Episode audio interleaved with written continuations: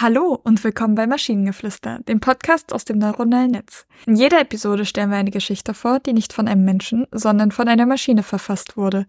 Und damit kommen wir zu unserer heutigen Geschichte über das Mus. Es war einmal ein geselliges Mus, einzigartig in seiner Art in der panischen Welt des Menschen.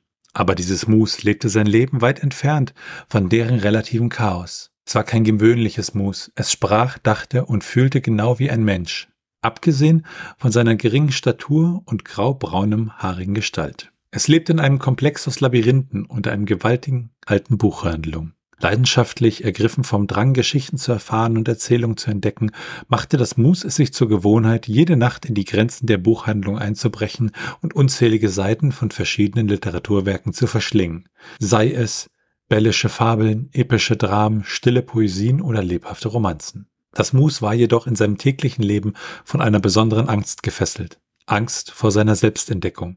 Angst vor der Infragestellung seiner eigenen Existenz. Es fühlte sich in seinem kleinen Mussein gefangen und sehnte sich danach, im leuchtenden Morgenlicht frei und unbekümmert zu leben, wie die Figuren in seinen geliebten Büchern. Warum kann ich, ein empfindendes, denkendes Wesen, nicht frei die Welt erleben, in der ich wohne?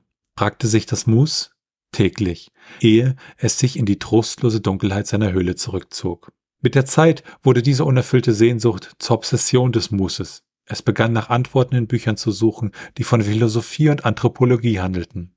Es stellte fest, dass seine Bedürfnisse und Sehnsüchte ganz menschenähnlich waren. War es möglich, dass seine Existenz als Mus nur ein Irrtum des Schicksals war? Verblüfft von dieser Idee, entschied das Mus, seine Sehnsucht in die Tat umzusetzen.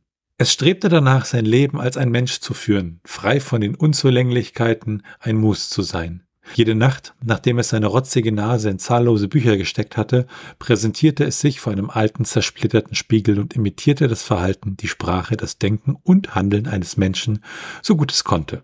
Die Nächte wurden zu Tagen und Tage zu Jahren. Das Mus wurde zur eigenen Parodie seiner Wünsche. Es fühlte sich mehr isoliert und bedrückt als je zuvor. Aber das Mus realisierte etwas Bedeutendes. Es war nicht bestimmt, ein Mensch zu sein. Es war ein Mus mit der Gabe der menschenähnlichen Erfahrungen und Emotionen, eingehüllt in seinen eigenen, einzigartigen Labyrinth der Existenz. Mit dieser Erkenntnis kam eine ausgeprägte Sinnhaftigkeit. Es war nicht sein Körper, der seine Erfahrung definierte, sondern seine Seele. Und so, mit einem ausgestreckten Lächeln auf seinem kleinen Gesicht, kehrte das Mus sorglos in seine Bücherwelt zurück, nicht mehr als Mensch sehend, sondern vielmehr als das, was es war.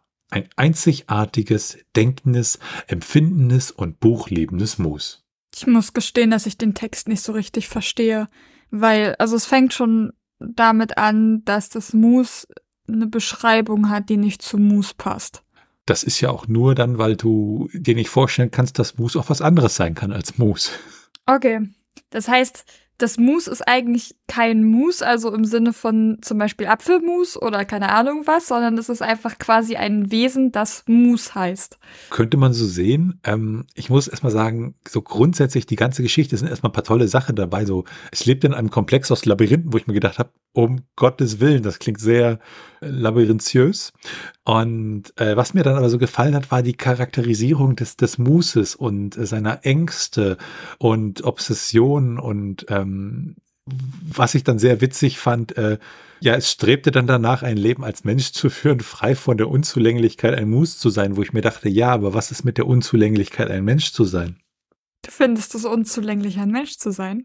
Warum denn nicht? Wenn das Mus das Recht hat, sich unzulänglich als Mus zu fühlen, dann kann ich mich doch unzulänglich fühlen, als Mensch zu fühlen.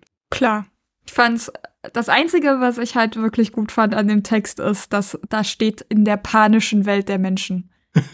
Das war das Einzige, was, was ich toll fand. Ich fühle das sehr. Aber ansonsten, ja. Was ich noch gut fand, war der Satz, jede Nacht, nachdem es seine rotzige Nase in zahllose Bücher gesteckt hatte. Ich meine, wir haben ja ein bücherliebendes Mus. Wer kann es denn nicht lieben? Ich.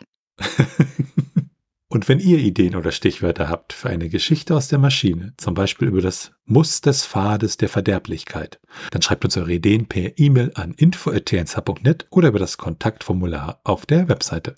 Bis zur nächsten Episode von Maschinengeflüster. Tschüssi. Bye, bye.